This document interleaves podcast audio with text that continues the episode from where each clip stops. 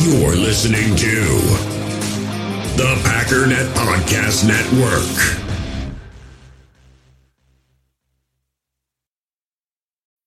When you need mealtime inspiration, it's worth shopping Kroger, where you'll find over 30,000 mouth-watering choices that excite your inner foodie. And no matter what tasty choice you make, you'll enjoy our everyday low prices, plus extra ways to save, like digital coupons worth over $600 each week. You can also save up to $1 off per gallon at the pump with fuel points. More savings and more inspiring flavors make shopping Kroger worth it every time. Kroger, fresh for everyone. Fuel restrictions apply.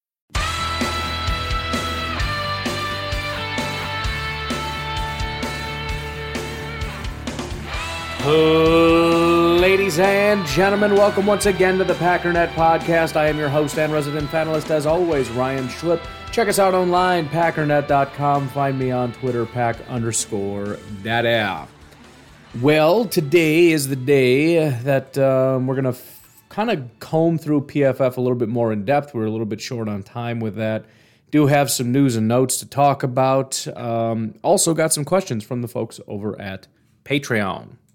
And if I can get this done fast enough, I might be able to um, spend about 30 seconds playing Civ before my family gets home. So wish me luck on that. But I do want to start off with the news that um, apparently David Bakhtiari been kind of talking about several players. Actually, it's been very weird with these lingering injuries where we kind of. I mean, we, there was talk at one point David Bakhtiari might play Week One. That may have been ridiculous but um, it it made about as much sense as this is making, right? The the odds of him coming back week one would be something that you would think only a superhuman NFL athlete could do, but he'll be back sooner than later. Apparently, there have been some some pretty big issues where the Packers realized. Um, I, I guess I don't know the exact details, but they couldn't quite get him up to 100%. It sounded like there was still some lingering pain, so they decided the best thing that they can do because this is just not getting better is he went in for more surgery. Now, it was relatively minor surgery, just kind of cleaning up the area a bit, but the expectation is a couple weeks he should be able to be back. We're kind of now hoping for after the bye, which is what some people were thinking anyways. The way that they phrased it online that I saw is hoping he can come back to help down the stretch. That does not sound like after the bye to me. That sounds like hopefully he'll be back for the playoffs, is what that sounds like to me. I'm just reading between the lines. We'll see what happens but um, it does not sound super promising. Looking at news within the division, um, apparently not only is Justin Fields hurt, but Jared Goff is hurt. Um, head coach Dan Campbell says he's 50 50 to start, so this may be the battle of the backups. Um, with that said, again, Andy Dalton is, um, I mean, he, he, I hate to say he might be the best quarterback on either team, but that, that might just be the reality. So technically it's true that both starting quarterbacks are out and in reality it's kind of like the bears are going to start their starting quarterback for the first time in a while who's not very good but he's the best option they have and then the lions i don't know what they're going to do. I wish i could have said that about jared goff last week with uh, what's his name playing but um, i mean let's let's be honest we knew we knew that that was going to be the case right? I mean that, that whole thing was always so stupid. Tim boyle that's his name. Tim boyle was never really very good I don't I don't know where this obsession came, and it happens with a lot of different players, like people, you know, um, MVS, I guess Kevin King. It's a little bit unfair because they're starters in the NFL and they have made big impacts. Tim Boyle, not so much, but just every once in a while, people just get obsessed and swear that they're really good players or they're going to be really good players, and I don't know where that comes from. But um, Tim Boyle was never really good at anything. Occasionally, he looked decent against you know, third string defenses in the preseason, but I don't even know that he did that all that often. Anyways, um, in other news, talking about the Chicago Bears, there was some rumblings that head coach Matt Nagy may be fired after the Thursday game. I'll be honest, I don't necessarily buy that. It just doesn't really make sense. If they've made the decision to move on, why would they wait until after Thursday? The, the biggest reason it doesn't make any sense what if they win? I understand it's well, it's just the Lions, but you know how bad of a look that is. After winning a football game, you fire your head coach. Has that ever happened in the history of football? I would be surprised if it has. I mean, not including any serious, crazy allegations. You know, may may have happened with the Raiders. I don't know if they won that game prior to him getting fired or not, but you know that's not what I'm talking about. You lead your team to victory in the face of adversity short week, holiday, your starting quarterback's out. It's been a rough season and you, you beat a division rival and get fired? That doesn't make any sense. So I let me track down where that came from because I kind of want to know who I'm calling a liar. Apparently, it was by a man named Mark Konkol.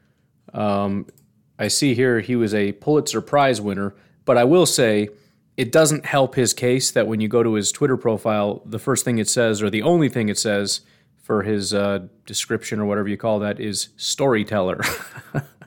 that that's iffy. But it's right here. It's still the top story. Matt Nagy will coach his last Chicago Bears game on Thanksgiving in Detroit, a top source tells Patch, which is who he works for, patch.com. So obviously, he's not going to list his sources. I'm not going to get into that. That's just a thing that happens. But um, I will say the, the interesting part about this, which leads me even more to believe that this is completely false. If you read the article by Patch, and I'll, I'll, I'll, just start reading from the beginning. Chicago. For disgruntled Bears fans looking for something to be thankful for after five straight losses, this is it. Matt Nagy will coach his last game for the Bears on Thanksgiving in Detroit, a top source with knowledge of the decision told Patch. Here's the interesting part. Nagy was informed of his pending post Turkey Day termination on Monday, the source said. Now, I don't have to go back because he must have updated his article. He says here, Tuesday in his news conference at Halas Hall, Nagy told reporters, quote, that's not accurate. So let me get this straight. This is how the story goes. They lose a game. The uh, leadership, I don't know if it's McCaskey or, or who exactly would be doing this kind of thing, makes a decision and has this horrible thing that everybody has to do and everybody hates to have to do where you call somebody into your office to fire them. It's got to be a horrible thing. You got to do it to your players, you got to do it to coaches and GMs and, and middle managers or whatever else. Terrible part of the job, right? And so your, your stomach's in knots. And the decision is going to be you're going to call him into the office. He's already probably assuming this is really bad news. You sit him down in the chair and you say, What? Matt, uh, look, you know we love you, man. And I'll be the first to admit we didn't we didn't do our best in giving you support, but it's pretty obvious to us that this is not working.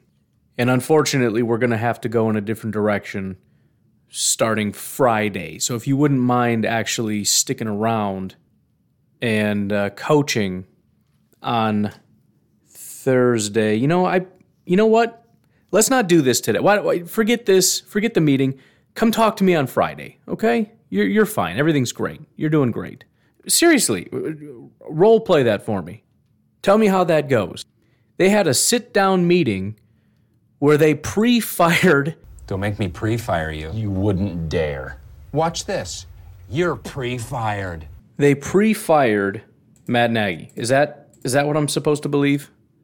To be completely honest, the the scenario never made sense, but as soon as they went on to say that he was told about it. I just I don't I don't get that. I mean, it, it, I've never been a manager or a boss, but isn't it manager boss 101? You don't fire somebody and then say, "Okay, go back to your desk and hang out for a while." Don't you usually want it to be a real quick you need to get out the door immediately kind of a situation? Because, you know, we just fired you and now this is weird and I don't want you to do anything bad.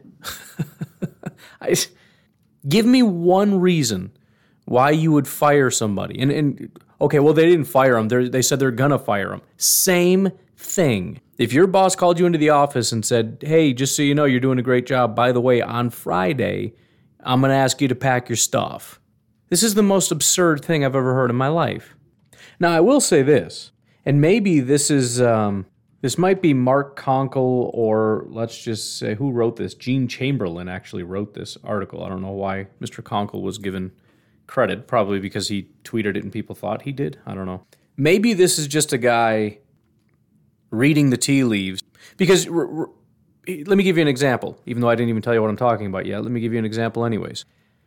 I technically called it when Mike McCarthy got fired. And a lot of people thought that I was going I was incorrect on that. If I was really smart, which I'm not, but if I was, although nobody would believe me anyways, but whatever. Let's just zip your lid. If I was really smart, what I would have done is do an emergency podcast where I say I just got inside source from within the organization saying Mike McCarthy is about to be fired. Now, obviously that's high risk, high reward, but at the same time, see see I'm way too cautious about being wrong. I don't like to be wrong.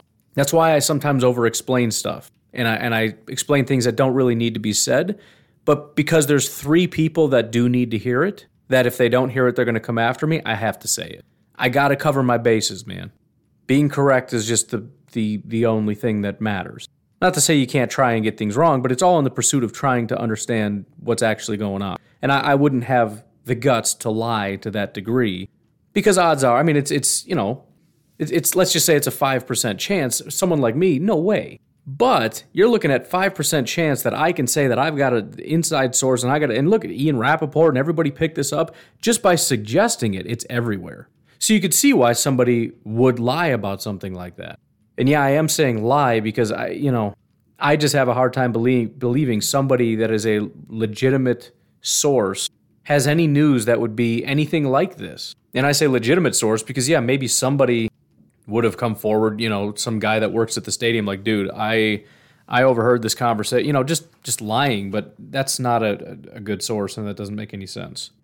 Anyways, all that to say, um, the reason why you might see that coming is there there isn't a terrible chance that the Lions win.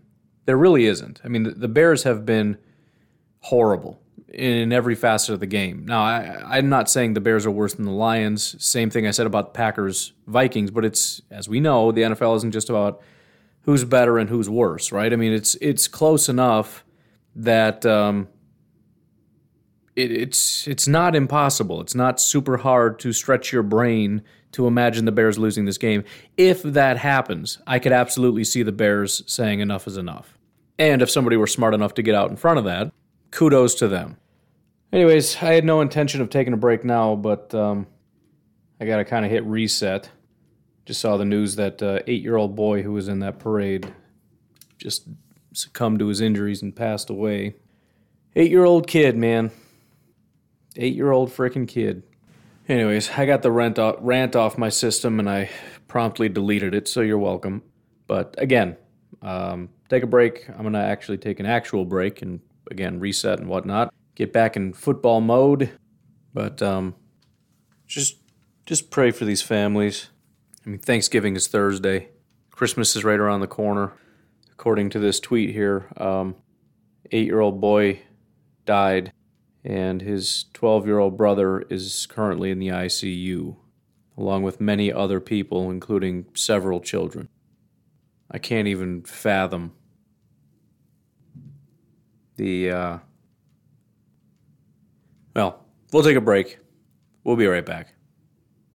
In the hobby, it's not easy being a fan of ripping packs or repacks. We get all hyped up thinking we're going to get some high value Jordan Love card, but with zero transparency on available cards and hit rates, it's all just a shot in the dark. Until now, introducing slab packs from arenaclub.com, the only repack that provides real value, a complete view on all possible cards, and clear hit rates for each one. Now, when I buy slab packs on Arena Club, it finally feels like I know what I'm getting. And honestly, the best thing for me and my son is the fact that we're kind of novices into this. When I walk into a card shop with my son and a card says it costs $40, kind of just taking his word for it that that's a good value. So I appreciate the transparency on grading, as well as just getting excited about seeing what you could potentially get. Right now, you can get 10% off your first purchase by going to arenaclub.com slash packdaddy. Wow, that's crazy offer. 10% off a $400 slab pack. That's 40 bucks right there. Anyways, that's arenaclub.com slash packdaddy for 10% off your first purchase.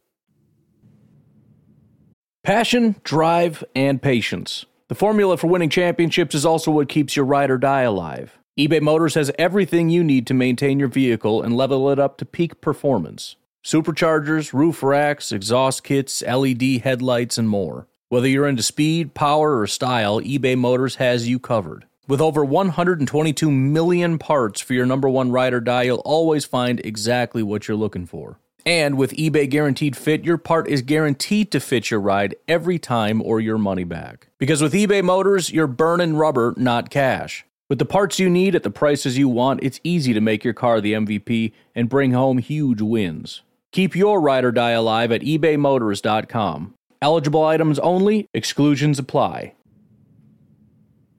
We all have smartphones, and we all know they're pretty amazing, but they also can be amazingly distracting, especially when we're around other people. So, US Cellular wants us to reset our relationship with our phones by putting down our phones for five. That's right, a company that sells phones wants us to put down our phones. And to see what we find, learn more at uscellular.com forward slash built for us. Another day is here, and you're ready for it. What to wear? Check. Breakfast, lunch, and dinner? Check. Planning for what's next and how to save for it? That's where Bank of America can help. For your financial to dos, Bank of America has experts ready to help get you closer to your goals. Get started at one of our local financial centers or 24-7 in our mobile banking app. Find a location near you at bankofamerica.com slash talk to us. What would you like the power to do? Mobile banking requires downloading the app and is only available for select devices. Message and data rates may apply. Bank of America and a member FDIC. All right, we got the news and notes and stuff out of the way. Let's just rip through. Let's start with PFF. So if you want a bigger overview of just the, the grades and whatnot, I did that yesterday. I would encourage you to go back and look at that. Um, Talked a little bit about blocking. Um, overall, the offensive line did a very good job pass blocking, did a bad job run blocking. That's kind of, I don't, I don't want to say it's the story of the team, but it's, I guess it's just a, a trade off I'm willing to do right now. I know I've been griping about run blocking, but considering as bad as things are, and probably will be at least for a couple more weeks, um, I'll happily tra- take that trade off. Now, the positive with the run blocking is despite the fact that literally not one of our offensive linemen did a good job. Some people did, and those people are Marcedes Lewis, he's a regular around these parts, Equanimeous St. Brown, who just decided that he was going to be um, an elite player in every facet of the game all of a sudden. I would not mind a late resurgence from him, not expecting it, but I would be more than happy to find out that he just woke up and became awesome. And as I kind of talked about yesterday, Josiah DeGuara, number one, um, in that facet. It wasn't even that it was like one or two times. Uh, Equanimeous run blocking six times, Josiah DeGuara nine times, and for reference, Marcedes Lewis was 10 times. So that's about as much as you're going to get as a non offensive lineman, especially on a team that refuses to run the ball. Um, the offensive linemen, in particular, if you want to know how well they did run blocking, the top guy, uh, sorry to break your heart, was Elgton Jenkins with a 63 overall grade. Um, after that, Yash Nijman with basically a 60.0 overall grade. Yash did, it's not just because he didn't play very much, he had a fantastic pass blocking grade, which we'll get to. But uh, Yosh, who, by the way, it's been a while since he's played, so it's been a while since we've given kudos to Yash, but I don't know where he came from, but dude has been, uh, well, I probably just stopped talking because I don't want to jinx it. And yes, I'm superstitious. Um, after that, you got to scroll basically all the way to the bottom the bottom four players are the rest of our offensive linemen. Uh, after that is Jon Runyan, 55, Lucas Patrick, 54, Royce Newman, 52, and Billy Turner, 51. Um, those are the bottom four players, and um, everybody else, all the wide receivers, uh, running backs, the rest of the tight ends, they're all in between and above that, which is not really what you want to see. I know they have different tasks, you know, as far as, you know, wide receivers are blocking corners, so it's kind of not fair, but you still would like to see the people who are paid to run block be better at run blocking than your um, undrafted free agent wide receivers. Just kind of a general general preference. Um, pass blocking, we'll do grades and then stats. There are only 10 pressures on the day, but in terms of grades, again, everybody, I shouldn't say everybody, not everybody was good. Overall, most of the team did very well. Unfortunately, the lowest guy and one of the only guys, one of two that was under 60, was Lucas Patrick, our center. Lucas Patrick was off to a really good start to start the season. Um, it hasn't been super dominant. And so, whereas before I was saying, you know, Josh Myers, I like the guy, I'm glad we drafted him and all that, but Lucas has actually been doing better. I don't know that that's necessarily the case anymore. Maybe he's just in a bit of a slump, but it's been uh, several weeks. I mean, he's week one, he was great. Um, came back week six, or came back week five. Week six was good. And then basically since then, 45, 60, 53, 60, 54 as far as overall grades. Occasionally he'll pop up with a good pass blocking grade. Week 8, 78. Um, week 10, 80. in between those two weeks and week nine, 22 overall. So Lucas Patrick is struggling in, in kind of a big way here. And if we're to trash Royce, we should probably mention that, especially considering Royce, right? I mean, in the past, Billy Turner was the biggest problem, who is on the right side. Then you got the right guard, and now you got the center. That whole right side, but especially the interior, is becoming a very serious issue. Um, the only other guy that was below a 60 pass blocking was Marcedes Lewis. Everybody else was at least average. And we might as well just go through the whole list here. Billy Turner was the next lowest at 62. Josiah DeGuara, 68. Uh, who cares about Tyler Davis? Jon Runyan, 70. A.J. Dillon, 74. Elgton Jenkins, 76. Patrick Taylor, 78. Royce Newman, 81. Hello, Royce. And uh, Yosh Nijman, 83.5. In fact, let's take a look at Royce for a second because I want to make sure I'm remembering this properly. Three out of his last four weeks, he's graded out fantastic. Um, unfortunately, week nine against Kansas City, I don't know what the heck was going on in Kansas City, which I'm so uh, disgusted by that. it just, that was when Jordan Love was playing. Now, maybe that's Jordan Love's fault. I, w- I would like to think that PFF would not grade an offensive lineman negatively because the quarterback is doing something wrong for example, if it's been five seconds, you but but he didn't have five seconds. So apparently our offensive line is like, nah, it's not Rodgers. Why do I care? That I cannot express to you how frustrating that is. It's not even about Aaron Rodgers versus Jordan Love. This is about this is our starting quarterback. This is the guy, whether it's next year, two years, three years, he's all we have. And if this guy can succeed, we're going to have a elite franchise for another 10, 15 years. If he can't, we might be a garbage franchise for a long time. I don't need him being mentally and emotionally wrecked because you decided to take the day off because Rodgers isn't here.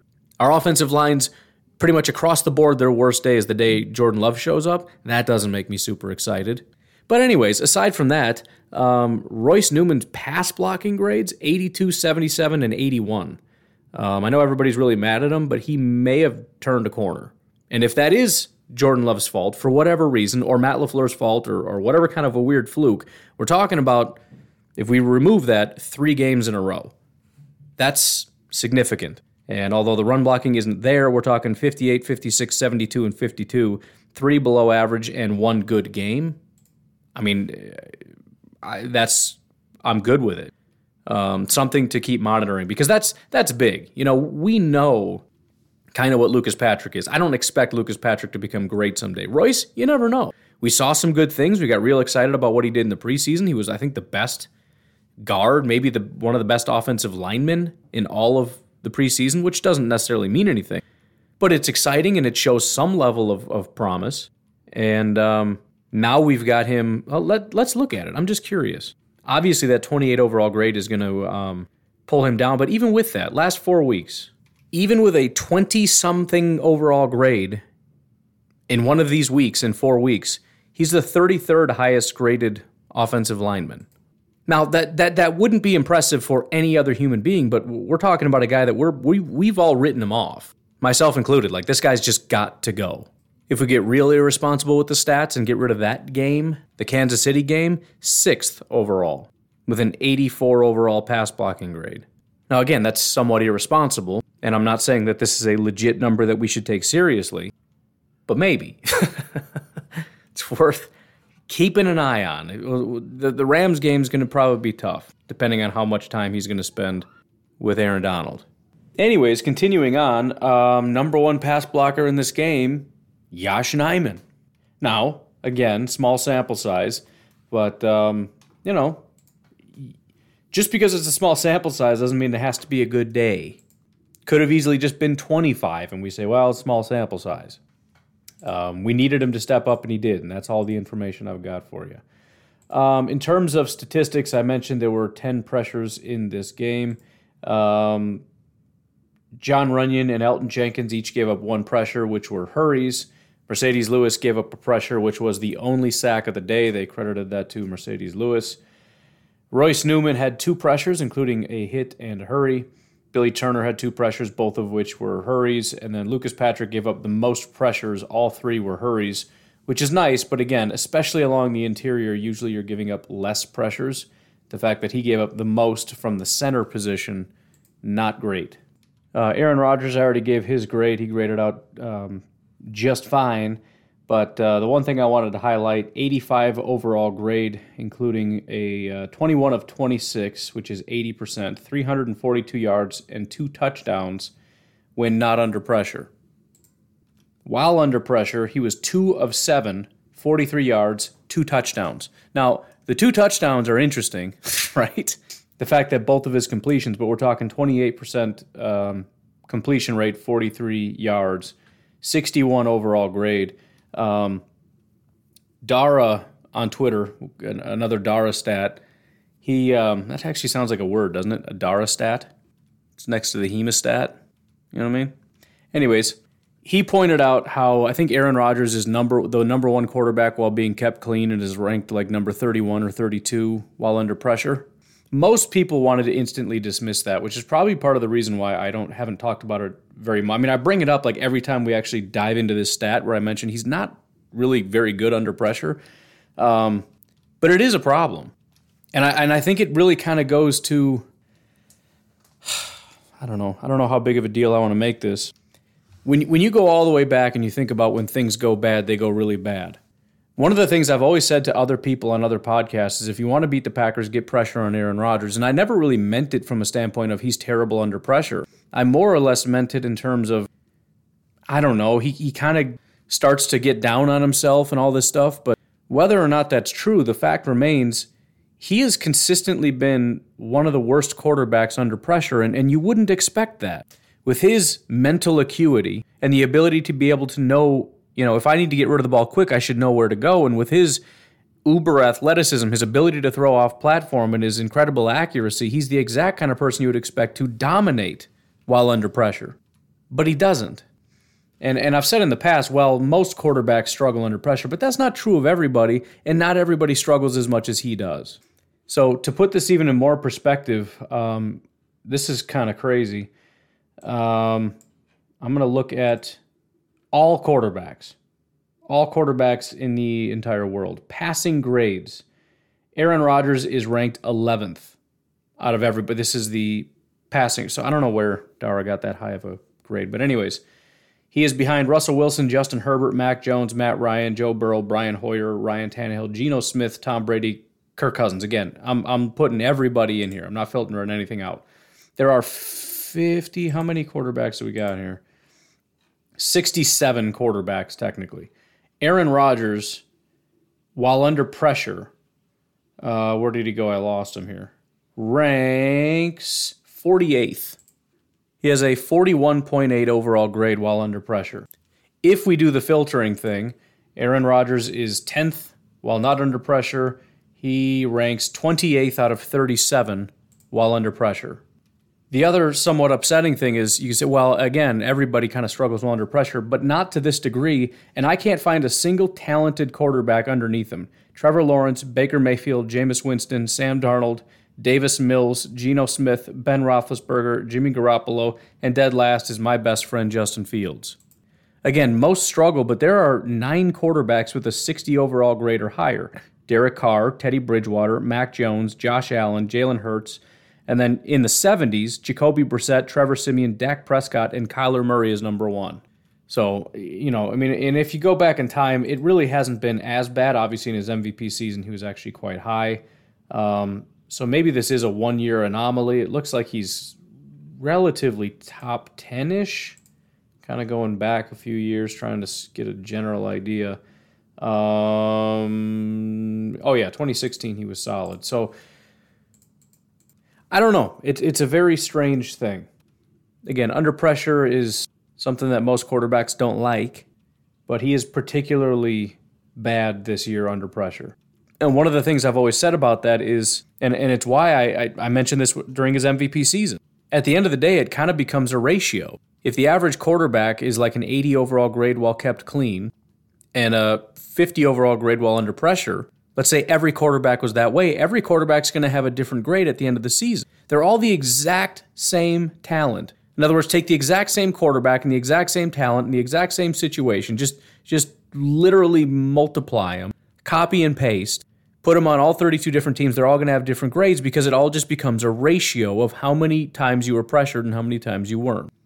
And so last year when Aaron Rodgers had this very, very, very good offensive line and was never under pressure, he was a lot better. This year, because there's such a stark contrast, even more so than in the past, again, elite quarterback um, with no pressure, one of the worst while under pressure. The amount of pressure he has, and, and again, we can hopefully this just goes away and he, you know, we, we figure out a better solution to under pressure. Maybe part of it is we don't regress back to what we used to do where, you know, there's pressure. Oh no, let's run everybody down. You know, hey, this whole Mike McCarthy offense thing, I don't get it. Offensive line is banged up. I know what we do. Let's have everybody run deep routes and stand in the pocket for four and a half seconds and launch the ball down the field. I, I don't get it. But if this doesn't just get corrected, then having an offensive line that blocks really well is the only way we get a really good version of Aaron Rodgers back. Because at this level, if, if a team is able to generate a lot of pressure, he's going to perform poorly. So that's the only thing I really had to point out about Aaron Rodgers. Anyways, I'm just going to skip a little bit here, going over to the defense. I gave you the overall grades yesterday. I want to look at more specific grades run defense, tackling, pass rush coverage, and then get into the stats. Run defense, again, defense was kind of a, a problem yesterday. Um, only 11 of 18 had, uh, actually, I lied, only 7 of 18 had average or better run defense grades. The three that performed well Tyler Lancaster, Adrian Amos, and Tipa Galeai.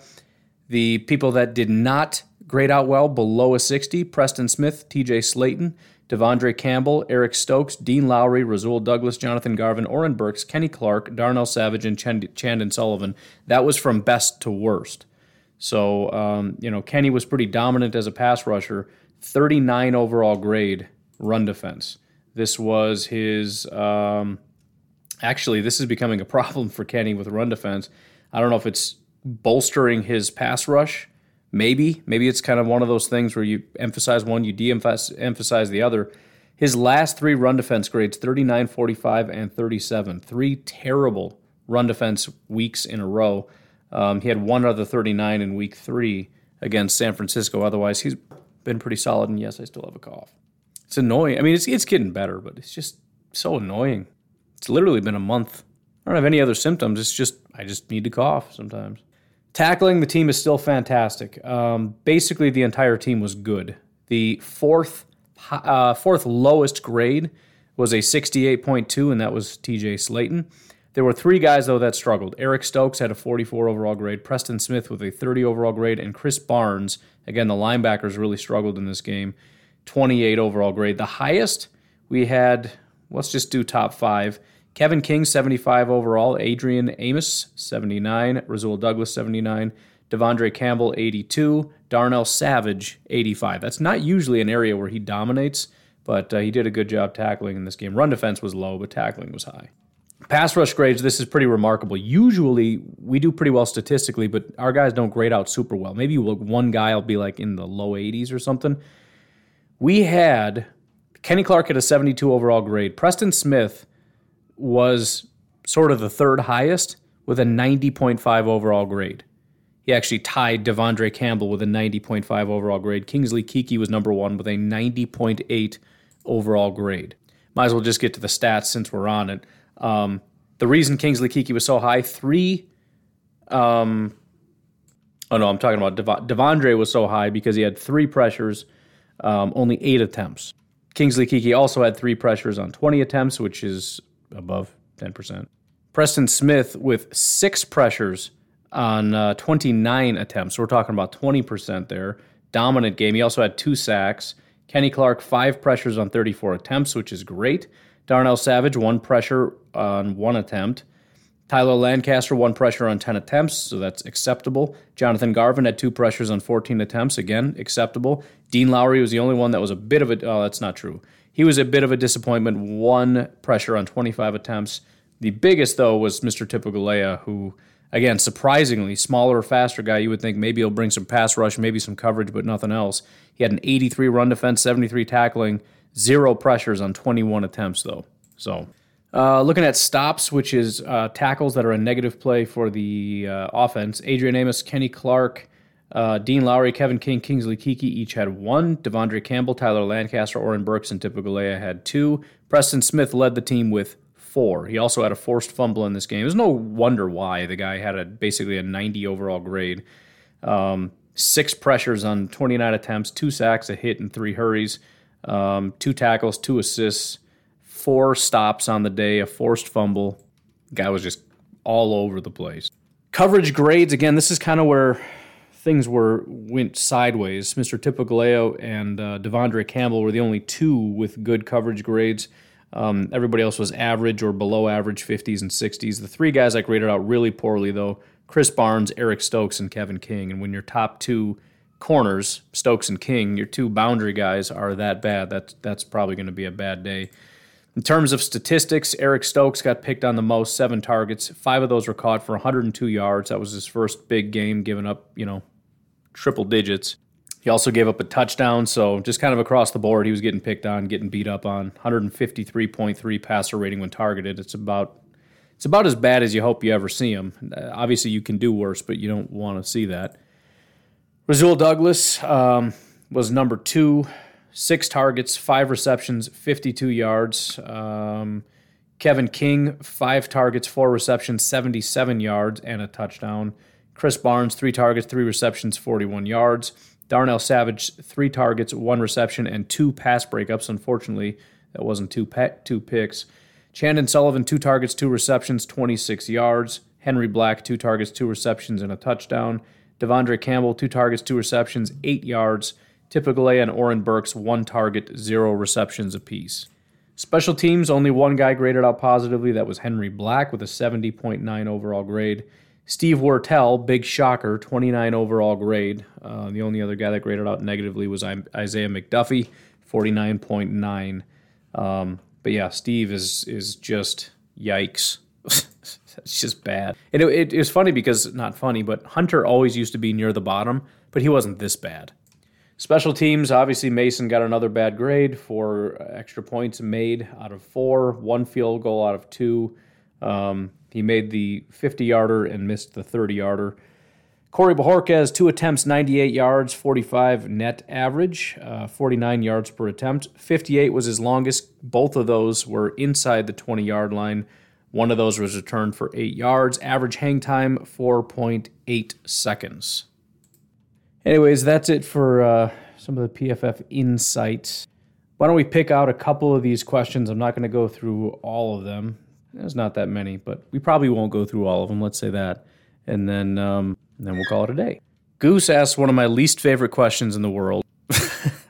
I, I don't know why I hate it so much, and I'm not trying to be mean, and I completely understand the question. I just, it just every time I know it's coming, and every time somebody asks it, it's like, oh my goodness. Are there any available is there anyone available in free agency or on our roster already, but you think can step up and bolster the offensive line? So it's it's the free agency question, and it comes up all the time. But every time there's an injury or whatever else, or at the trade deadline or whatever, are there any free agents? I, I don't know why it is I don't like it. I, I think it's because every time I've tried to answer that question, first of all, it's one of those things where somebody asks you a question and it's like, and I'm not trying to be mean, but it's like, so so you want me to Google it for you or so that's that's what it is. It's a Google search. So I Google search free agents, and there's 17 different websites that list the free agent. Now I understand some people. Okay, well I don't know uh, are any of these people any good. The problem is I don't know, man. Well, I, I, I do know. I know they're all bad. That's why they're not on football teams. So I got to try to go through name by name. I mean, there's literally like a hundred, and I'm looking at a hundred different guys who aren't good enough to be on football teams, and I'm trying to come up with like a list to tell you like maybe this guy when in the back of my head I already know they're not good and that's why they're not on a football team. But at the same time, I know that sometimes teams pick up guys and they're good. The Packers have done that a couple times. So I don't know. It, I don't know. I, I don't know. I don't know what to do. And that's why even when I've done that, when I give you that answer on the podcast, I always hate it because I'm always just reading a list of names. And it's like there's this guy and then there's this guy. And then maybe I'll look at PFF and I'll be like, yeah, I mean, he was good that one year. Um, used to be good like when he was 25 and now he's 53. Is that is that interesting to any of you guys or I just I don't know, man. No, I mean the, the answer is yes, there's lots and lots and lots of free agents. But they're not on football teams and that's for a reason. And so it comes down to, I mean, partly trusting Gutekunst and the staff to find the right people to come in, but there just might not be right people either. So, assuming there is a, a, a human being out there somewhere in the world that is a right fit and that our coaches can get set up to do a good job, if that person exists, is Gutekunst and his staff going to be able to identify it, and are they going to go out and make a move to go get them? I have no idea. I have no earthly idea. I don't know who the person is. I don't know if the Packers want him. I don't know if the Packers can afford him. I don't know if the guy even wants to play football anymore. Maybe he wants $10 million and he's not worth it. I, I, I don't know. So I'm sorry that I took it out on you, Goose, but one of these times I just had to say it. Dude, I don't know. I don't know. I'll try to keep an eye on the free agent list. Maybe there'll be a name that pops up and I'm like, man, I want that guy. I just, I don't know what it is I want him. And I'll try to do a good job of paying attention to that. But every time somebody asks the question, it's like, oh, because I got to spend like 45 minutes and I know I'm not going to have an answer at the end of 45 minutes. I'm going to spend a lot of time and then do this podcast and be like, ah, let me read you these 50 names and I guess that'll be my answer. I don't know. There are tons of not great football players available. That's that's the answer. Is there anyone already on our team that can bolster our line? Well, I do. I like Yosh Nijman. I mean, I never have. I never understood why he was even on the team. Um, I, I, made a comment in passing before he kind of broke out, like, well, there's got to be a reason they really like the guy, and I don't know what it is. And then he kind of had a great preseason, and he's been able to step up in the regular season and do his job, and it's been nice.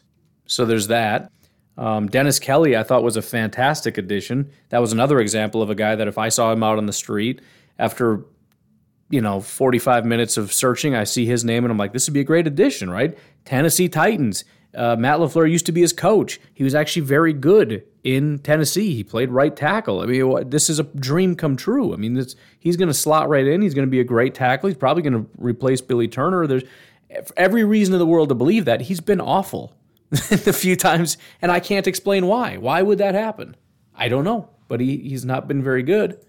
Um, maybe he comes in and, and plays. Maybe I don't know.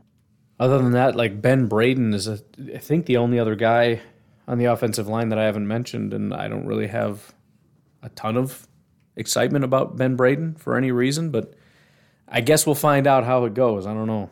But, anyways, now that I got that off my chest, Goose follows up with that and says, also, why won't Matt LaFleur commit to the run game with only 15 total rushes Sunday? I can't help but feel this is part of the offense's problem.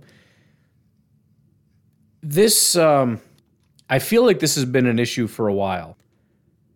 And I, I don't want to acknowledge it in my brains because it seems impossible, but it, it feels like it goes all the way back to that Denver game that I've referenced several times, right? The Packers were undefeated, they were unstoppable, best offense in the world.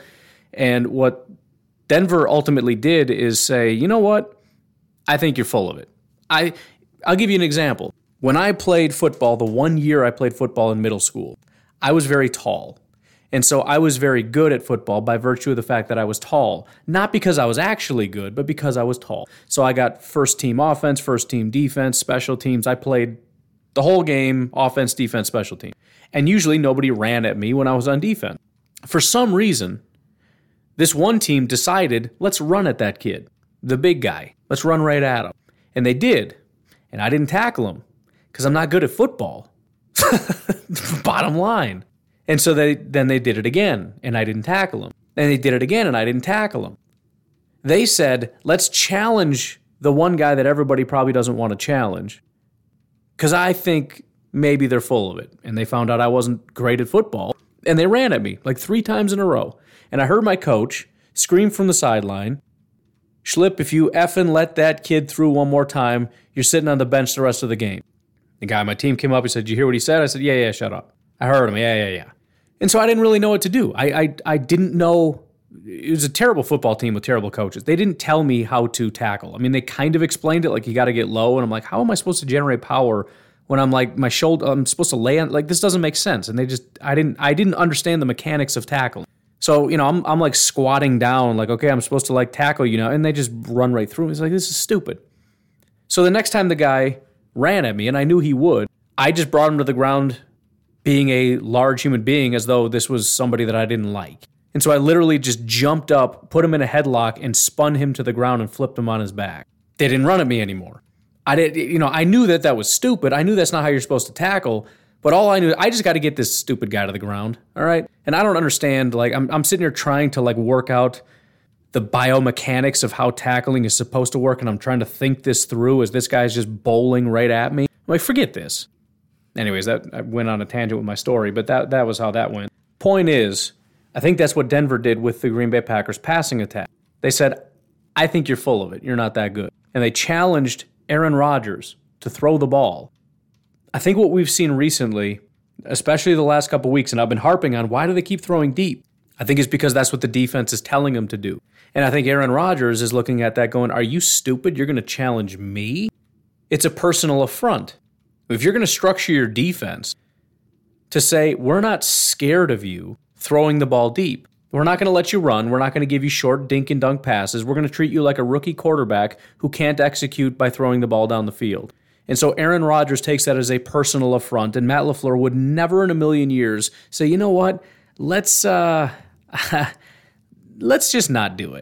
All right? Because because I don't know if you can do it, just to be completely honest with you. And so what do we do? We attack the numbers.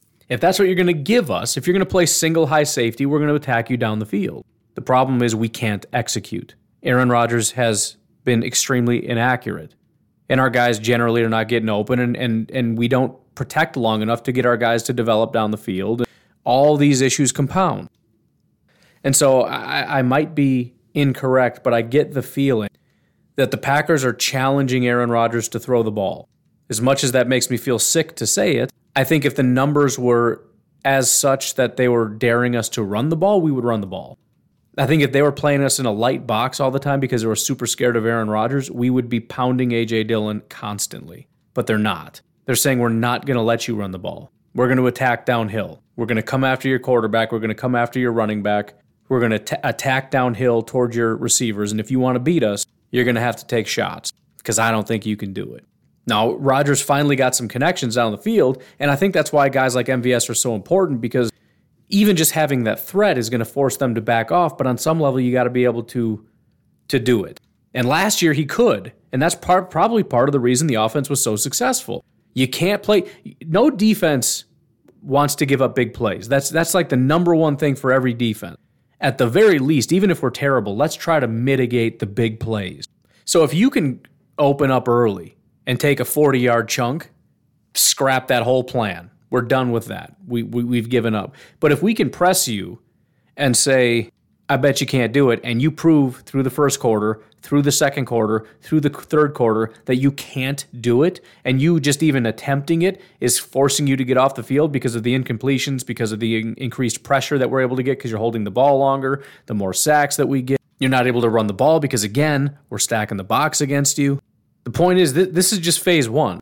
We say, I dare you to throw it deep then the Packers are supposed to say, okay, and then we complete a pass because we have the greatest quarterback in the history of the universe, right? Supposedly. So he throws a real quick, easy 50 yard bomb, and then the defense is like, all right, scrap that plan. Let's move to the new plan. And then that opens things up to throw shallow, to, to run the ball, et cetera, et cetera. We can't get past phase one. We can't get past it. And so again, MVS coming back was supposed to be a big boon, and I think that's part of the reason you kept seeing the shots. Like, guess what? Now you're in trouble. Now we got MVS. Now you can't play this way. And if you dare to do it, we're going to prove you wrong. But he kept missing.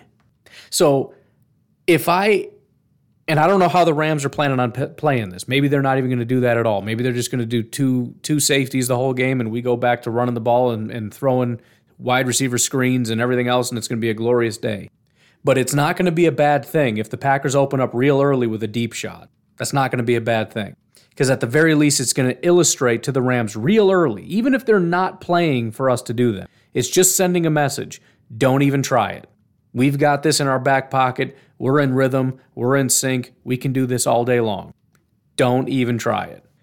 Anyways, I think I'm going to leave it at that. Um, we've got a holiday episode coming up. I'm not entirely sure what to do with that but I do want to stash some of these questions in my back pocket um, because, no, for several reasons. But uh, I'm, suffice it to say, I'm going to need it. So um, I'm going to leave it at that. Thank you guys for your questions. Goose, again, sorry for beating up on you a little bit, but It's not. I mean, it's a good question. I just, I'm just telling you guys. I, you can ask it. I'm just not probably going to give you an answer that you like. But um, have yourselves a great day, and I will talk to you tomorrow. Have a good one. Bye bye.